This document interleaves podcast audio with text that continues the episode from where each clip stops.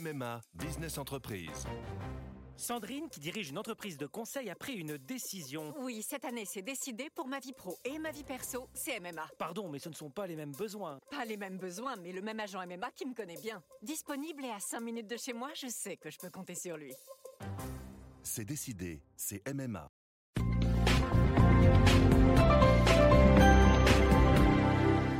Bonjour, voici l'éditorial du 9 juillet 2020, écrit par Laurence de Charette. Son titre Principe d'autorité.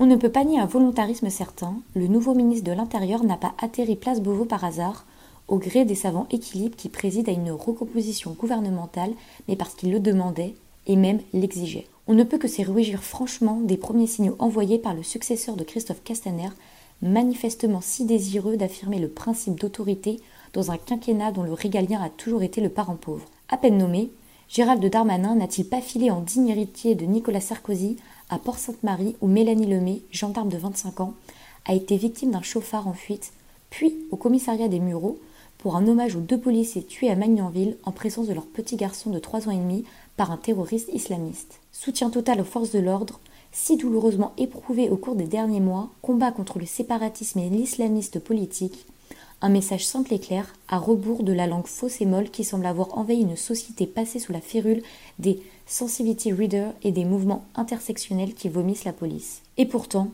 il est permis de s'inquiéter, car l'ambiguïté renaît en réalité dès lors qu'on considère l'ensemble de la chaîne pénale.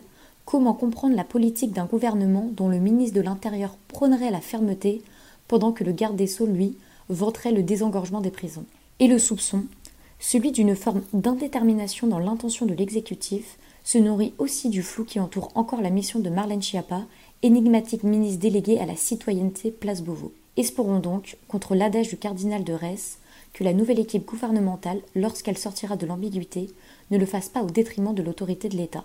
Ne nous y trompons pas, plus encore que des forces de l'ordre, c'est bien de l'ordre lui-même qu'il est question de cet espace commun aujourd'hui fracturé, sans lequel aucune émancipation n'est possible, aucune société civilisée.